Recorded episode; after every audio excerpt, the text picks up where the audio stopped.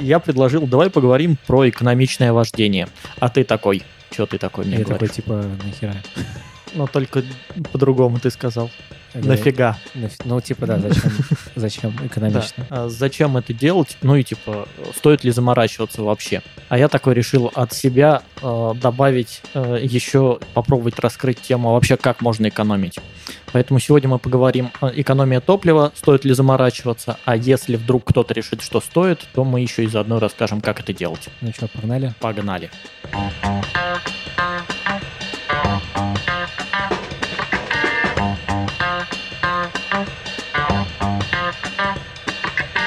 Всем привет, это подкаст «Погнали». Меня зовут Лева, А меня зовут Вова. и мы здесь говорим про машинки. Да, говорим, потому что лично я давно увлекаюсь машинками и много-много всякого знаю, есть чем поделиться, и вообще люблю гуглить циферки, и вы много циферок узнаете скоро. А я езжу на машине и частенько к Вове пристаю к всякими вопросами, как там все это устроено, потому что я такой пользователь, который не особо копает вглубь, а Вова как раз наоборот. В общем, мы здесь собираемся, чтобы раскрыть всякие темы для таких, как я. А еще нас часто хвалят за то, что мы говорим э, простыми словами. Так что э, будьте готовы, мы будем говорить простыми словами. Очень просто.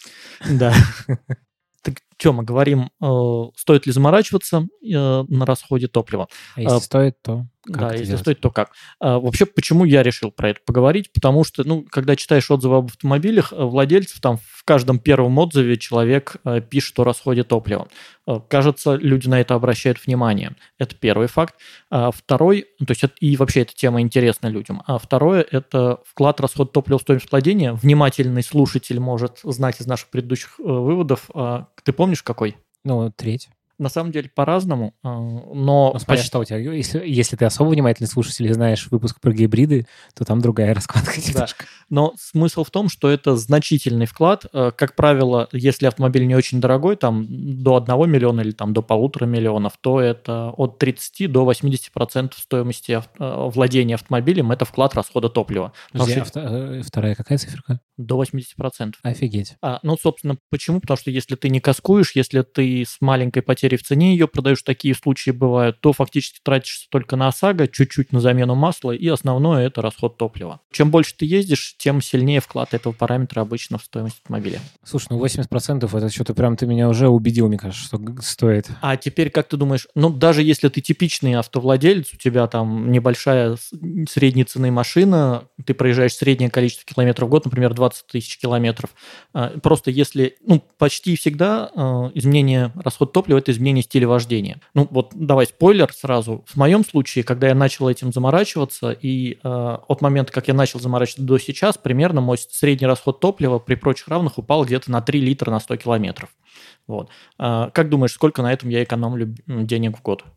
Смотри, если 100 километров, у тебя какой? У тебя не дизель же, да? Не бензиновая у меня машина. Бензиновый. а, Значит, типа, ты экономишь, э, получается, сколько литров бензина стоит? Ну, Рублей поря- 50? Ну, типа, да, порядка 30 тысяч рублей в год я экономлю. Мгм. А, То есть даже если удастся э, изменением стиля вождения или там просто прислушавшись к нашим рекомендациям, которые мы тут рассказываем, а, сэкономить всего 1 литр а, на 100 километров в среднем, то это все равно 10 тысяч рублей в год. Ну, то есть к вопросу, стоит ли заморачиваться или нет, если там 10, 20, 30 тысяч в год для тебя там совсем не деньги, то может быть и не стоит. Мне тут еще кажется, что многие э, не считают вот э, с с точки зрения периода год, потому что когда у тебя это в течение года, это как-то очень незаметно все исчезает и исчезает.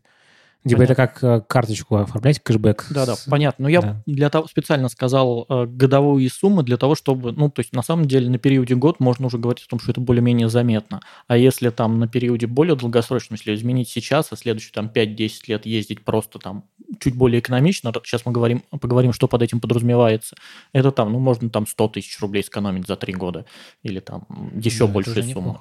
Ну, то есть, э, конечно, понятно, не- многие люди могут себе это позволить не считают это заметной тратой. Ну, я, например, для меня это более-менее заметня- заметная сумма. И поэтому мне это было интересно. То есть начиналось все с этого, но дальше, честно говоря, включился спортивный интерес. Стало интересно, а как это работает, вообще разумно это или неразумно. Кстати, э, ты мне частенько присылаешь фотографии своего расхода какого-то дикого маленького и такой, смотри как. Смотри, как бывает, да. Да. Ну, то есть, э, тоже сейчас, э, давай, чего мне получилось.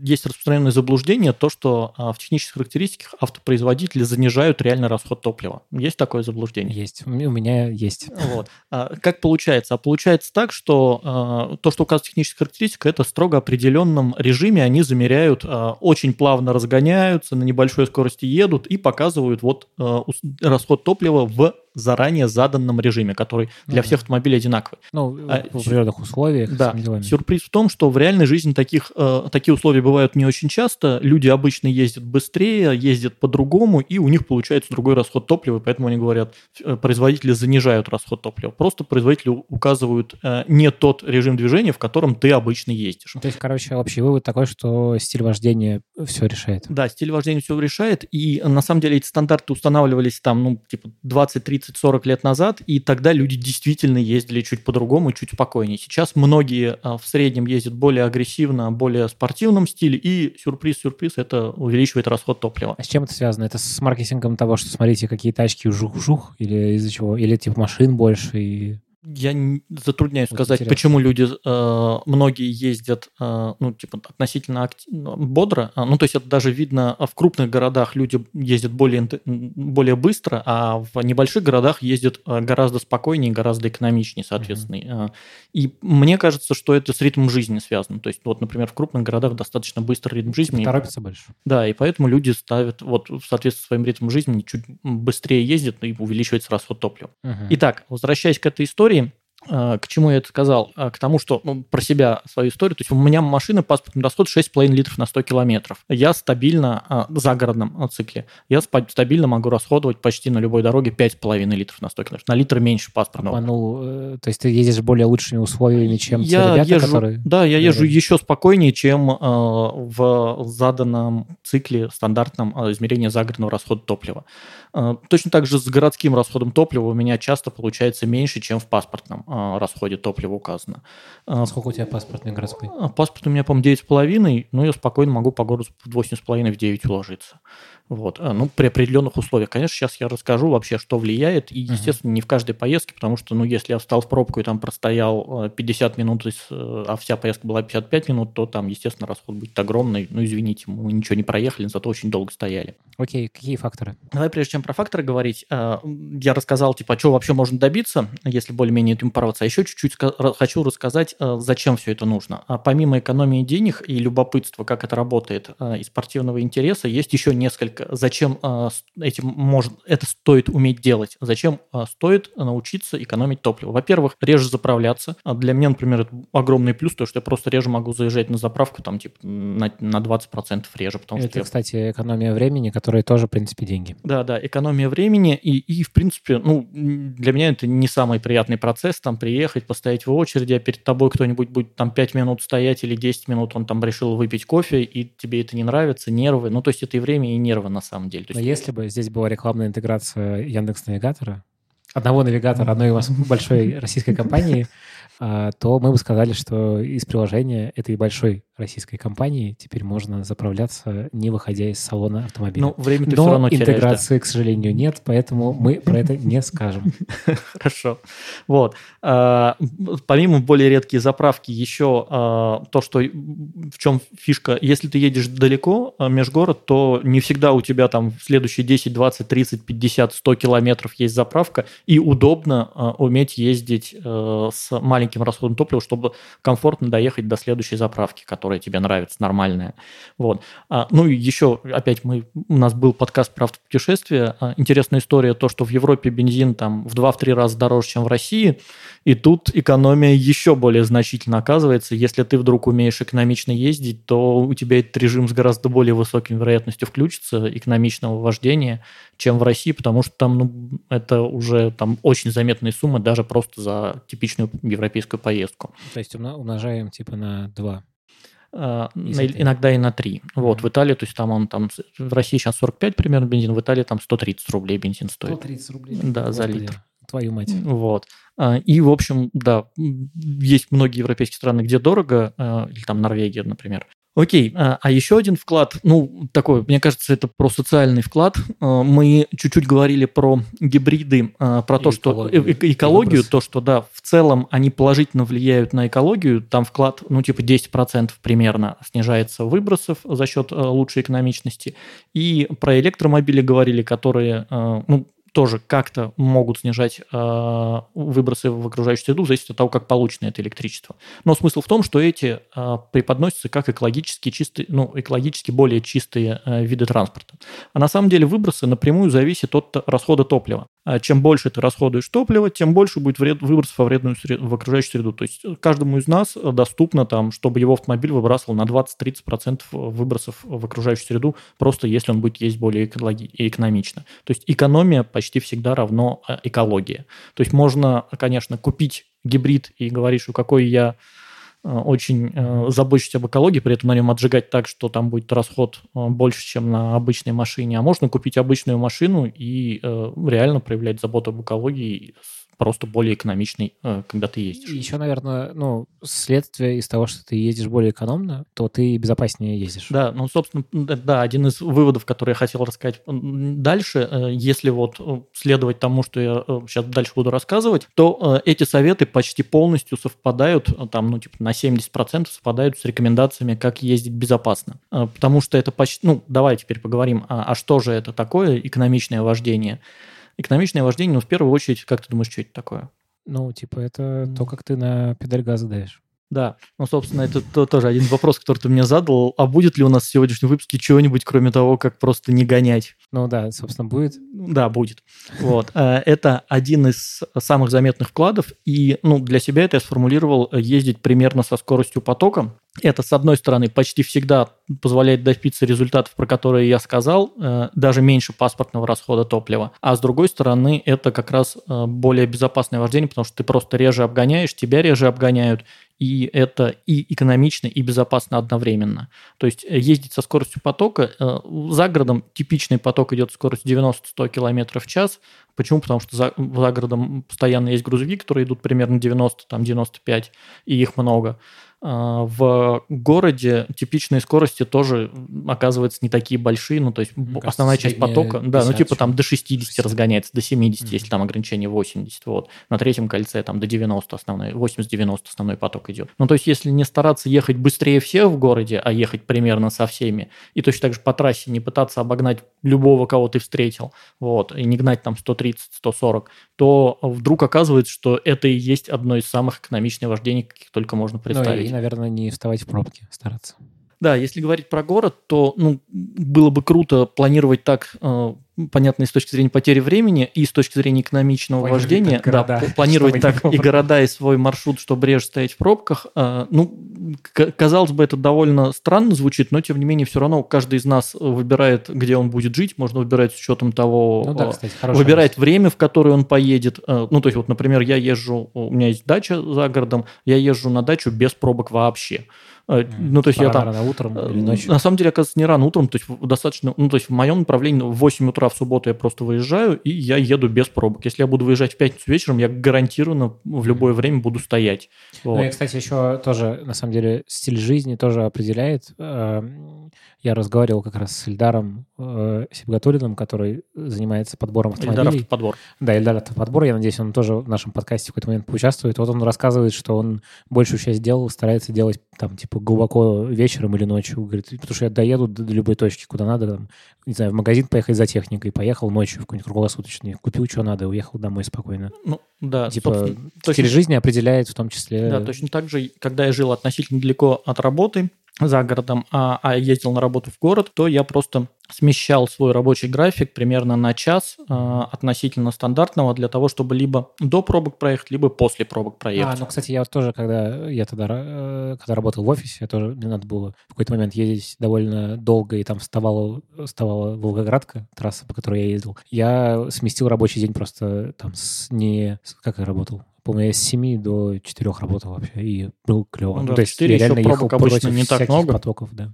И, собственно, я к тому, что каким бы странным эта рекомендация ни была, старайтесь ездить без пробок, э, оказывается, ее можно выполнять. Ну, то есть просто, если в более долгосрочной там перспективе что-то смотреть, можно так свою жизнь организовывать, чтобы действительно меньше стоять в пробках. Как разумно снижать расход топлива на трассе, а, помимо того, что ехать примерно 90-100 км в час и быстрее не гнать, потому что, ну, очень примерно каждые там дополнительные 10 км в час к скорости э, добавляют к расходу топлива около 1 литра. Понятно, для разных автомобилей это по-разному, но грубо можно так считать. То есть 100 или 120, разница 2 литра будет. Вот. А во времени в пути сюрприз-сюрприз оказывается не такая огромная разница, потому что все равно самое большое время теряешь, когда ты доедешь до какого-нибудь светофора, доедешь до какой-нибудь пробки, и все равно вы все вместе встанете и будете стоять. Неважно то, что ты обогнал там 20 машин, пока ехал 120, или там на обгонах аж до 140 набирал Мне скорость. Кажется, что если ты любишь по обочинам ездить, то тоже ты не экономный чувак. Не знаю, ну, да, я, я не, не замерял таких историй э, ни не, разу. Просто я очень не люблю тех, кто ездит по обочинам, и я хочу их призвать к разуму. Ну, мне нравится история, то, что их призовет, надеюсь, призовет к разуму их штрафы, а, потому что сейчас штраф довольно приличный, там что-то порядка полутора тысяч рублей. А там ну, камера, да, стоит? А, на некоторых, в некоторых обочинах уже ставят камеры, это очень круто. Вот, ну, то есть... Ну, так, мне кажется, там надо ставить на каждом метре, потому что они перед камерами, естественно, начинают встраиваться, и такая у тебя получается... Да. Давай про обочины отдельно поговорим, это про негатив на дорогах. Да, мы сейчас про позитив, как это э, безопасно, экологично, э, комфортно чувством собственного и, достоинства да, и экономии и еще денег. экономии денег, э, как передвигаться при этом. Okay. Ну да, и дальше это одна из ключевых историй, это прогнозировать ситуацию впереди. Э, то есть, э, если видишь, что впереди там ты подкатываешься к светофору, то там можно за 500 метров еще отпустить педаль газа и спокойно к нему подкатиться. Это очень сильно снижает расход топлива. Дальше одна из ключевых историй это как проходить спуски и подъемы. Это я много раз замерял это на себе. Когда едешь на круиз-контроле, круиз-контроль там ставишь, например, 100 км в час. И ты с горочки скатился, там он, машина разгналась там, до 103 км в час. И в горочку он поддерживает стабильно 100 км в час. Вот за каждую такой вот спуск-подъем расход топлива может там вырасти на 0,2, 0,3, 0,4, 0,5. А, ну, то есть, типа пол-литра он дополнительно сжирает круиз-контроль, если в горку поддержит постоянную скорость. То есть его надо э, на таких подъемах вырубать? Типа, что а, ну, в идеале, да, вырубать круиз-контроль. И, а, а когда ты спускаешься с горки, наоборот, в конце э, подразогнаться, то есть едешь, едешь что? Ну, разогнаться до 110-120 для того, чтобы в горку быстро залететь. И причем вот то, что я рассказываю, это а, внедрено в современных круиз-контролях грузовиках, а, круиз-контроле с, Ого. они а, с датчиками GPS, и он прогнозирует рельеф местности, и с учетом рельефа местности с горок круиз разгоняет машину, а в горке он не упирается, там есть на круизе, например, 100 стоит, угу. не упирается и держит 100, он спокойно, если не хватило инерции, спокойно скидывает 87, 88, 86, 85, 85, 83, 82 может скинуть. Ничего страшного, если скидывает скорость. То есть он не газует в горку, чтобы э, не э, повышать расход топлива. Это снижает расход топлива, но в случае грузовиков там типа на там, 5%. Там гораздо... Это одна из самых ключевых mm. историй, которая в грузовиках повлияла на снижение расхода топлива. И в целом во многих современных и грузовиках, э, и даже в некоторых легковых автомобилях ставят твои оценки за экономичное вождение. И вот одна из, один из самых... Для чего это сделано? Потому что ну, в случае грузовиков огромные пробеги и очень существенная экономия. А в случае обычных легковых автомобилей, помимо экономии денег, как мы сказали, уже говорили, это и про экологию история. А это типа как э, геймификация такая? Да, это как геймификация. То есть у меня, например, в машине она мне постоянно выставляет баллы за то, насколько я круто и, и экономично ездил. Ну да, понятно, я могу выполнять 100 из 100 набирать спокойно. Вот. А, ну, это не значит, хорошо это или плохо, просто, ну, типа такая геймификация. Не разгоняться в горку – это одно из главных откровений для меня было, потому что, честно говоря, когда я первый раз купил более-менее мощную машину, и когда э, тут подъезжаешь к горочке, все там пыхтят, еле забираются, ты нажал педальку, и она у тебя поперла, поперла, это было довольно весело. Кроме того, когда приезжаешь, у тебя расход там 10 литров на 100 километров за поездку по трассе. Теперь я привожу там 6 типичный расход. Вот. А, примерно одна и та же машина а, в одних и тех же условиях, а, очень близкое время в пути, ну там отличающееся может быть там на 5-10%, но в итоге 6 и 10 литров. Вот э, конкретный кейс из моей жизни. Если ездить там весело и отжигая, вот, э, и там нарушая все законы топливной экономичности, получается десятка, а если спокойно, то получается шестерка или еще меньше. Угу. Следующая история – это э, опять про движение со скоростью потока редко обгонять, потому что каждый обгон, если ты его совершаешь очень медленно и печально, то это супер опасная история – и на самом деле не экономичные, сейчас расскажу почему. А во-вторых, это ну, короче, не, и не экономично, и не безопасно. Поэтому все-таки более-менее разумно при обгонах разгоняться, а как только ты начинаешь разгоняться, у тебя сразу же очень резко растет расход топлива. Ну, то есть, если я по одной и той же трассе еду, никого не обгоняя, и с обгонами расход топлива примерно на литр а, отличается. Итого, а, трасса, скорость 90-100, едем со скоростью потока, не разгоняемся в горке, а желательно а, заскакиваем в них по инерции, разогнавшись чуть-чуть, э, спускаясь с горки, если рельеф местности такой. А, редко обгоняем, а, и э, если едем на круизе, то в горочку его можно отключить и самому забраться для того, чтобы машина чуть разгналась и не давила педальку газа в горку. Вот эти простые рекомендации снижают расход топлива на 2-3 литра от типичного. То есть уже только вот, вот этим, если пользоваться, уже можно достичь, э, достичь вот примерно тех показателей, про которые я говорил. Чего еще про город дополнительно? Про город дополнительно это, да, спокойное движение вместе с потоком. Это точно так же в городе очень много светофоров, светофоров заранее прогнозировать, что ага, впереди э, светофор, и можно чуть-чуть э, раньше отпускать педальку газа, чем раньше, э, чем привычно, это для обычно принято. Вот то, что там мы газуем, газуем, что в последний момент тормозить по, по максимуму по тормозам, там резко за, за, тормозить. Поэтому для города э, очень похоже, тоже плавное, плавное прогнозируемое движение. Э, ты прогнозируешь, что будет впереди, и заранее подстраиваешься под это. И дополнительная рекомендация – это без прогрева. Че, как думаешь, норм рекомендации или такси? Ну что, мне кажется, прикольно. Мне еще кажется, что главная рекомендация ну, типа, это сместить фокус внимания с того, как там быстрее доехать до куда-нибудь, до вот такого, ну, как бы, до осознанного вождения. Да, кстати, вот давай чуть-чуть в сторонку отойдем от прогревов. А, я полностью согласен, и вот для меня, например, очень круто смещение э, этого фокуса повлияло то, что я на бортовом компьютере у тебя стал выводить э, средний расход топлива. И ты, когда он у тебя перед глазами, ты сразу видишь изменение, изменение своего стиля, как он на тебя влияет, это прям сразу же круто снижает э, реально реальный расход топлива, когда ты за ним действительно наблюдаешь и смотришь, ага, теперь я попробую вот так поесть, и смотришь, как меняется расход топлива. А, значит, давай вернемся к прогревам. А, ну, есть распространенная мнение, э, миф, э, я бы отнес это к разряду миф, то, что чтобы прогрев... если ты будешь прогревать э, свой двигатель, то он прослужит очень долго, мне и кажется, все будет хорошо. Ну, во-первых, мне кажется, что в спецификациях уже давно этой херни нет, да. но для, мне кажется, для карбюраторных машин, по-моему, актуально. Да, ну, собственно, пока карбюраторная машина, она была холодная, она просто не ехала, она дергалась ну, типа, и да. не ехала. А, как только появились впрысковые, то в инструкции по эксплуатации всегда стали писать не прогревайте и сразу же трогайтесь. Ну, там есть, по-моему, с турбиной что-то. А, нет, с турбиной, нет когда ты выключаешь, или надо постоять сколько-то на хвостом ходу. И то это для тоже для старых турбин. Ну, Сори, да. Для современных автомобилей нет таких требований, потому что там о, есть специальная штука, которая охладит турбину. Так вот. А еще, да, там, мне кажется, классно то, что это миф, который на самом деле анти... ан, ну, как бы он антипользу приносит, потому что ты тратишь больше денег на Не только ходу. больше денег, а там фишка в том, что ну, вообще, что такое прогрев? А, про, ну, когда э, ты э, на холостом ходу, у тебя там работает на 1000 оборотов мотор, и когда ты едешь, у тебя мотор работает там 2-3 тысячи оборотов в минуту. Что это значит? Что у тебя, а, когда ты едешь, просто больше бензина сгорает, больше тепла выделяется, и двигатель прогревается быстрее. И вот в этом холодном состоянии он будет, если ты стоишь, нагреваешь автомобиль на холостых, он будет нагреваться там 15 минут до рабочей температуры зимой. А если ты тронулся и поехал, он тебе нагреется до рабочей температуры 5 минут. Ну, то есть, собственно, с точки зрения износа двигателя оказывается Гораздо, выгоднее да. а, в движении. А, единственное важное требование, которое точно так же написано во всех инструкциях по эксплуатации, когда трогаетесь на непрогретом автомобиле, холодном, э, ни в коем случае нельзя быстро, ну, сильно газовать, то есть, ну, желательно не повышать обороты там больше двух с половиной тысяч. Ну, то есть плавно тронулись, доехали до первого светофора, плавно тронулись до второго. Во-первых, это экономично получается, потому что э, двигатель не, холотит, не молотит на э, холостых, и э, плюс это еще и полезно для двигателя получается, потому что он быстро, гораздо быстрее прогревается. Вот. Э, и эта штука, вот отказ от э, прогревов, э, особенно зимой, это тоже там минус 1, 2, иногда 3 литра может снизить, просто отказ от прогревов э, зимних.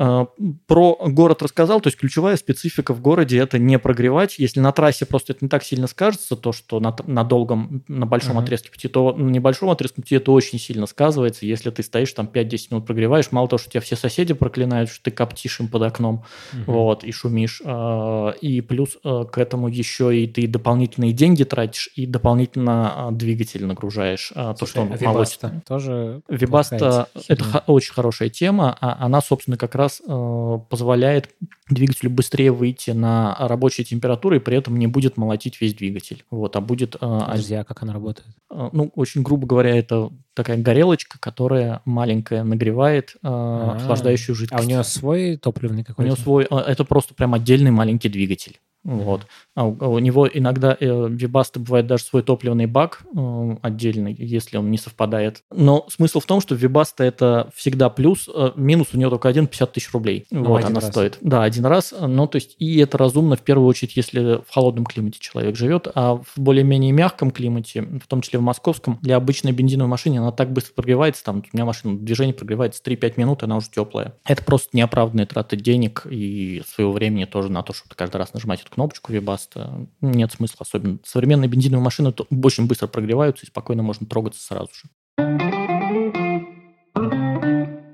Что еще? Хотел сказать. А, помимо этого, э, я вот часто еду и думаю, как же вы, люди, не задумываетесь о том, что можно просто подготовить свой автомобиль к экономичному вождению. Самое очевидное – это не вешать багажник на крышу, не ездить вот с этими А, огромными типа не кофрами, утяжелять. а, не ухудшать аэродинамику. Вот. А, А, вот этот вот э, сверху, если стоит кофр багажный, который, типа, ну, понятно, в дальней поездке, может быть, он кому-то иногда нужен, а, а так в городе, типа, его часто не снимают, ну, типа, лень снимать, и так с ним катаешься. Это там, а, или и за городом тоже катаешься, он с пустым. чё, это, насколько это увеличивает? ну, типа, 1-2, иногда 3 литра может дополнительно Нифига кофр. себе. А, вот, то есть это не просто, много. воздуха. Да, а очень много.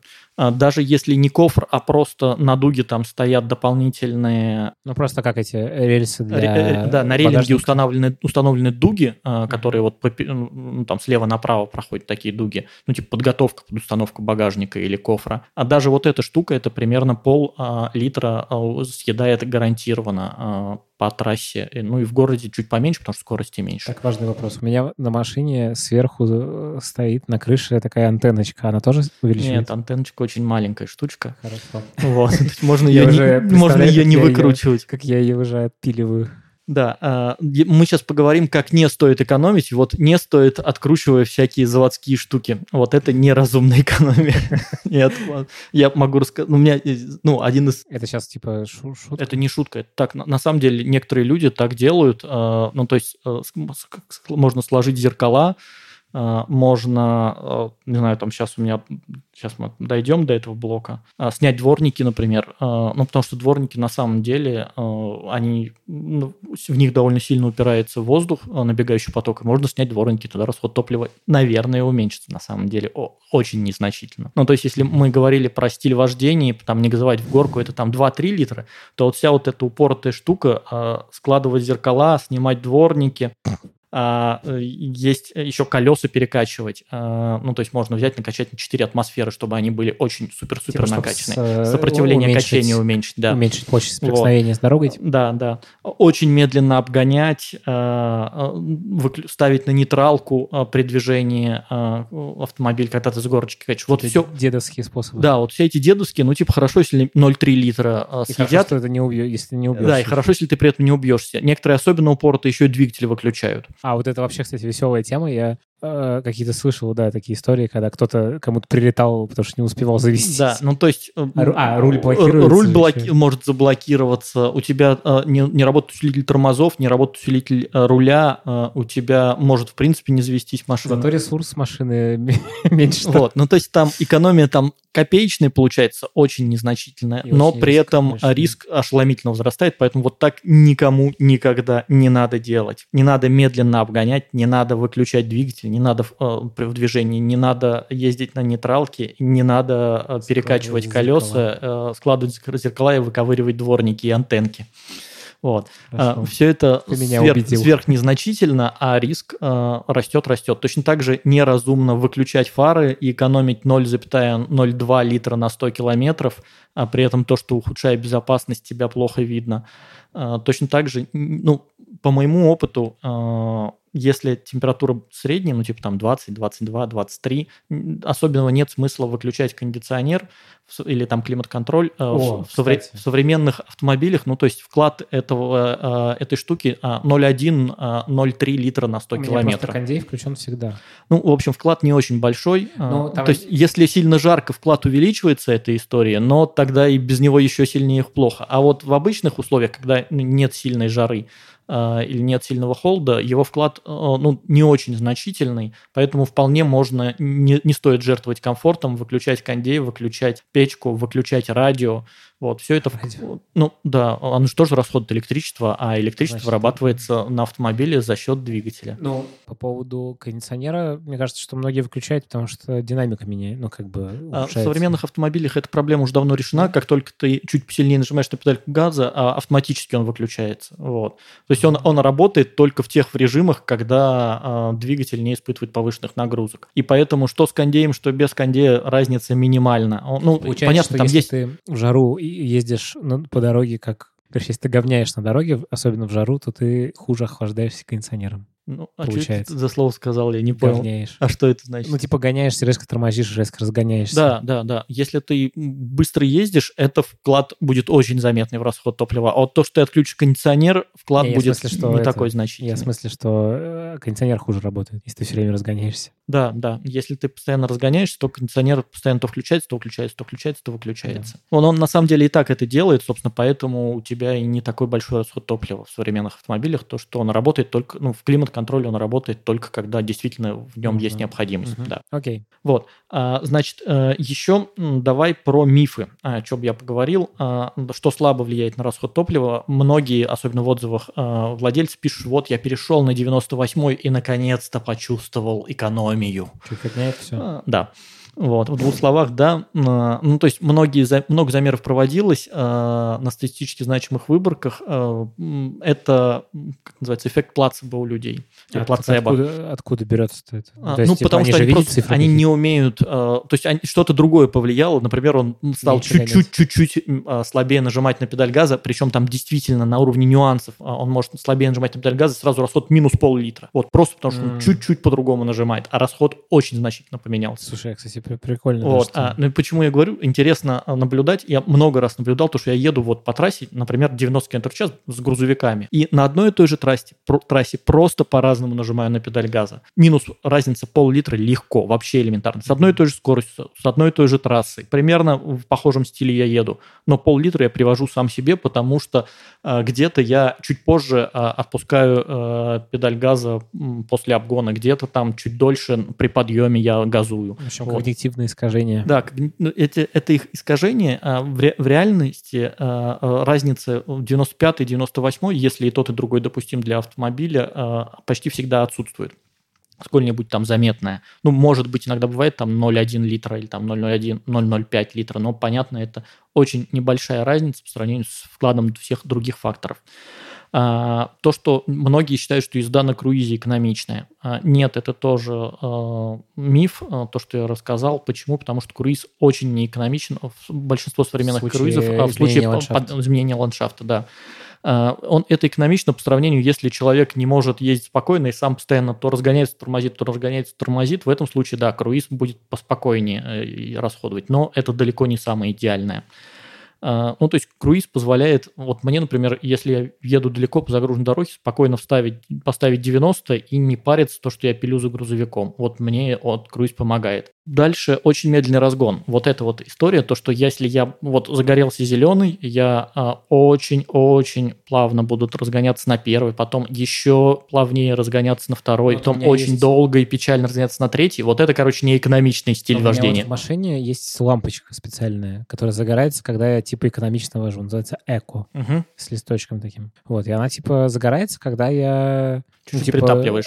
Нет, нет. Ну, когда сгорает. Ну, когда, а, когда плав, наоборот плавно. плавно, плавно да, да, смотри, а, э, но тут есть нюанс. Она, а, она, э, ну, она не очень, э, она не, не супер умная. А, и еще раз, сравним два стиля вождения. Первый стиль вождения – бодро разгоняемся, ну, в городе там до 60 и дальше едем равномерно. Вот. А второй стиль вождения – долго, долго, долго, долго, долго разгоняемся до 60, и тут уже, кстати, следующий светофор. Вот. Вот во втором случае ты, mm-hmm. когда вот при медленном разгоне, ты израсходуешь, например, на 15-20% больше топлива, чем бодро тронулся и дальше спокойно равномерно едешь. Понятно. Она типа просто смотрит на силу нажатия на Да, газ, она такая, просто... О, ты не Да, ну то есть, когда уже ты в установившийся режимах движения, типа едешь 70, это хорошо, но, но при разгоне неразумно а, супер а, спокойно разгоняться. Это, наоборот, увеличивает расход топлива. История очень простая, потому что при любом разгоне расход топлива больше, чем при равномерном движении, и тут просто по времени ты очень долго разгоняешься. Mm-hmm. И поэтому а, повышенный расход э, топлива очень долго по времени. Поэтому разумно все обгоны, даже в экономичном, когда ты хочешь экономить, совершать бодро. А, обгоны, а, троганье, все можно совершать бодро. Не надо там педаль в пол нажимать, но там в бодром режиме разгоняться, и расход топлива будет меньше, чем если разгоняться совсем медленно. Uh-huh. Вот. То есть это тоже миф про то, что давай э, ездить экономично, это скучно и медленно. На самом деле ты можешь ездить даже быстрее потока с точки зрения разгонов, просто ты основную часть своего времени проводишь да, в равномерном движении. Можно на круизе, если это ровный участок дороги без горок, вот. Э, либо просто спокойно тошня в своем правом рядике свои 90-100 км в час. Ну, я что-то, ты меня убедил попробовать поиграть в эту игру. Да, это, короче, для меня было одно из откровений про то, что бодрый старт и потом равномерное движение экономичнее, чем э, там шнурками нажимать на педаль газа и совсем не разгоняться. Какой шнурками? Ну, типа, очень слабо. Да, очень слабо. Да. Понятно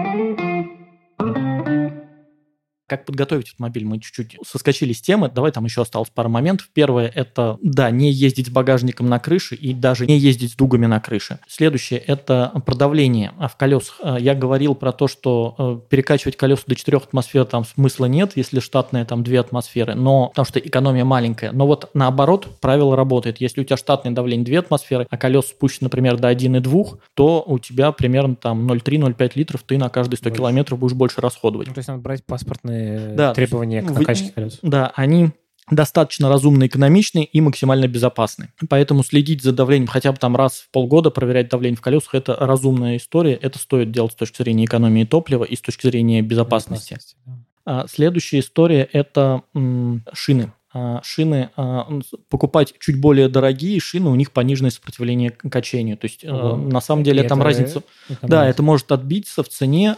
Чуть более дорогие шины почти все... Ну, короче, я обычно покупаю там что-нибудь из топ-5 самых лучших шин. Они близки обычно по сопротивлению качения. Э, и с точки зрения безопасности они точно так же очень сильный вклад. Как, как на эту циферку смотреть? Что, ну, как бы, в чем она измеряется-то? Сопротивление качению, он, выкат... От, от нуля до одного типа? Нет, нет. А, там, а, смотри, как они э, проводятся измерения. Берется автомобиль, разгоняется до 100 км в час и смотрит, сколько он прокатится, а, ну, там, с выключенным, а, грубо, с двигателем ну, на нейтралке, сколько типа у него будет выкат. Да, по инерции, сколько он прокатится. Чем больше он прокатится, тем меньше сопротивление качению. И причем э, интересно... она сильно различается в разных шин? Ну, она может различаться там на 5-10%, э, а цена на самом деле не так сильно отличается. Ну, то есть ты дополнительно можешь сэкономить там 0,1, 0,2, 0,3 литра, еще э, ездя, вложив чуть более дорогие шины, еще и ты будешь ездить более безопасно, что они лучше тормозят, лучше держат дорогу. Э, поэтому переплачивать за шины – это одно из главное э, и чуть ли не единственное, э, за что стоит переплачивать. За бензин почти всегда нет смысла переплачивать, а вот шины must-have покупать одни из лучших. Ну Они с точки зрения экономии и безопасности вот, заметный прогресс. Даже, мне кажется, еще ну, да, по безопасности там еще более яркое различие, но заодно ты получаешь, как правило, еще и более экономичные шины. А, и еще про шины хотел сказать. А, давление в шинах, а, ну, желательно одни из лучших на данный момент покупать, из топ-5 лучших.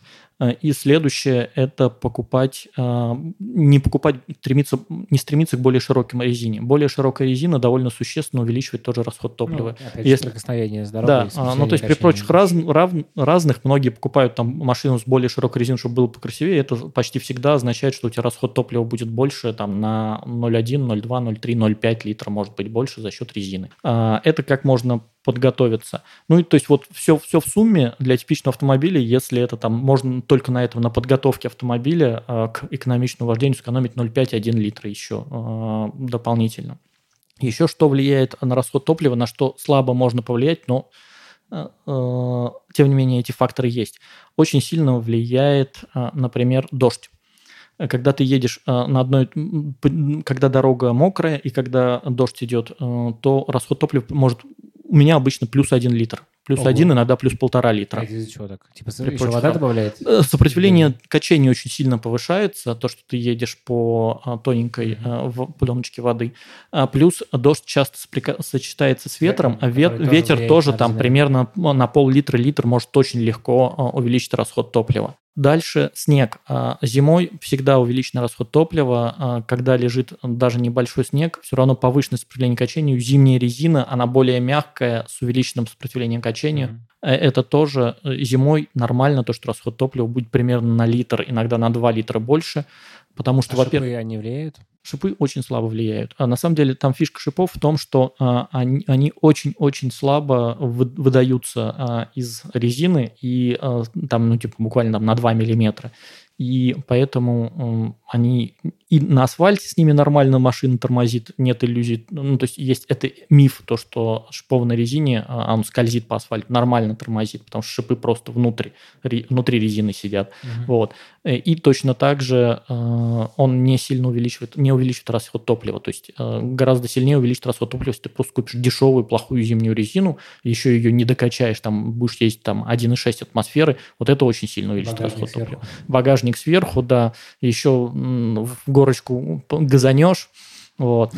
А потом, когда будешь трогаться, будешь разгоняться медленно и печально. Вот вообще прям иде- идеальный комплект, вот, чтобы э, показывать очень высокий расход топлива. А, Смотри, еще, что это сильный холод и сильная жара тоже э, могут увеличивать расход топлива примерно на литр. Из-за того, что асфальт по-другому себя ведет? И про асфальт, и про то, что двигатель дольше выходит на рабочие обороты, Мгм. или наоборот, двигателю нужно а, там очень много, например, кондею постоянно надо кочегарить. Вот. А, Поэтому а, тоже это нормально, то, что внешне, от внешних условий расход топлива может влиять, а, вот э, в моем случае примерно на 2 литра он скачет при прочих равных. Я еду супер экономично и все хорошо, но если летом а, без дождя я еду 5,5 литров показываю, зимой в, снегопад по той же самой дороге с той же самой скоростью у меня 7,5-8 литров показывается. Та же самая машина на той же самой скорости, на той же самой дороге. Тот же самый водитель, который точно так же спокойно едет. Просто другие условия, Мгм. поэтому внешние условия могут влиять, это тоже надо иметь в виду, поэтому когда вы замеря... сравниваете себя с собой, имейте в виду, что внешние условия очень сильные на вас могут э, на эти вот показания на бортовом компьютере показывать. И, кстати, о бортовом компьютере, как думаешь, врет он или говорит правду? Не знаю, я хочу думать, что мой врет. В какую сторону? Ну, типа, в большую. Ну, типа, ну, он- он показывает там 9 литров, а у тебя реально у там меня 8,5, да. Еще лучше 6, да.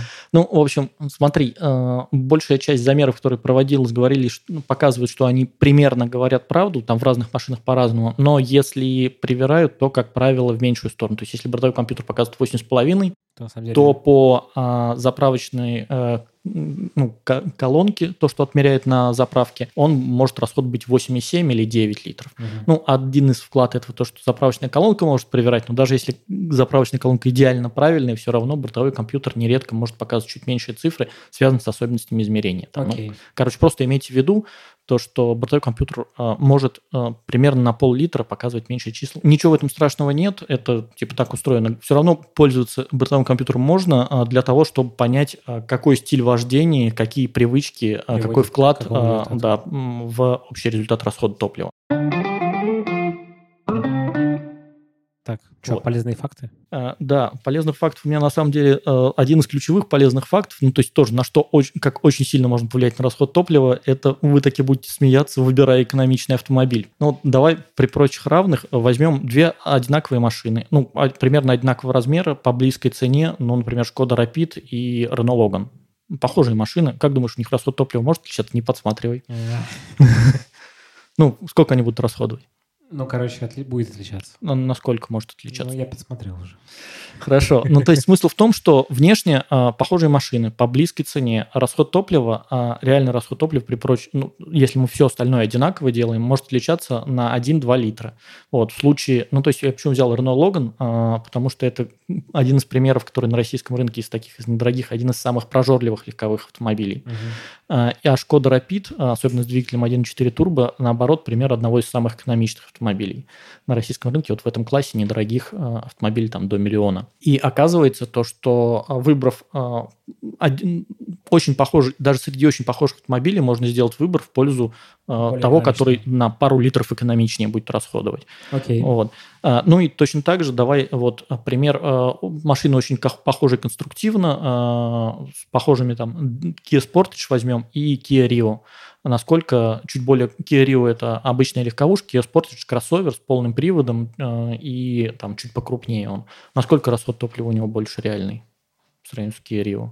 Мне кажется, что не очень незначительно. Там зависит еще от поколения двигателя наверняка. Ну, вот те, которые выпускаются сейчас, на самом деле они Сложно. одинаковые поколения, одинаковые коробки передач. Э, ну, короче, очень близкие по технологическому уровню машины. Просто Porsche покрупнее и с полным приводом. Но, видимо, у спорта уже больше, потому что он тяжелее. Ну да, насколько? Не знаю. Ну, процентов на, не знаю, 20. Ну, в литрах сколько? Хрен знает. Я ну, не знаю просто. Да, ну правильно. Ну, то есть примерно 2 типа литра. Допол... Да, то есть если у Rio а, в городе там средний расход в районе десятки реальный, то у Sportage уже в городе реальный в точно таком же режиме будет 12 литров. Нифига себе. Вот. А, ну, то есть, собственно, вывод в чем? Во-первых, а, даже из одинаковых машин а, расход тоже может, внешне почти одинаковых машин, расход топлива может отличаться на 2 литра.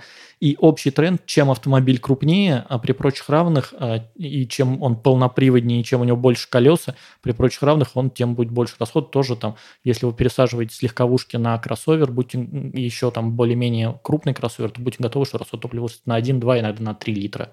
А, еще получается, что если ты, например, у тебя такой сценарий, что ты часто какую-нибудь тяжелую херо... херовину возишь, то, наверное, тоже сильно Да, увеличивает. смотри, ну, то есть дополнительный вес, э, если у тебя там в багажнике или там на заднем сиденье постоянно там 200 килограмм болтается, то, э, ну, 200 килограмм вряд ли в животе дополнительно болтается.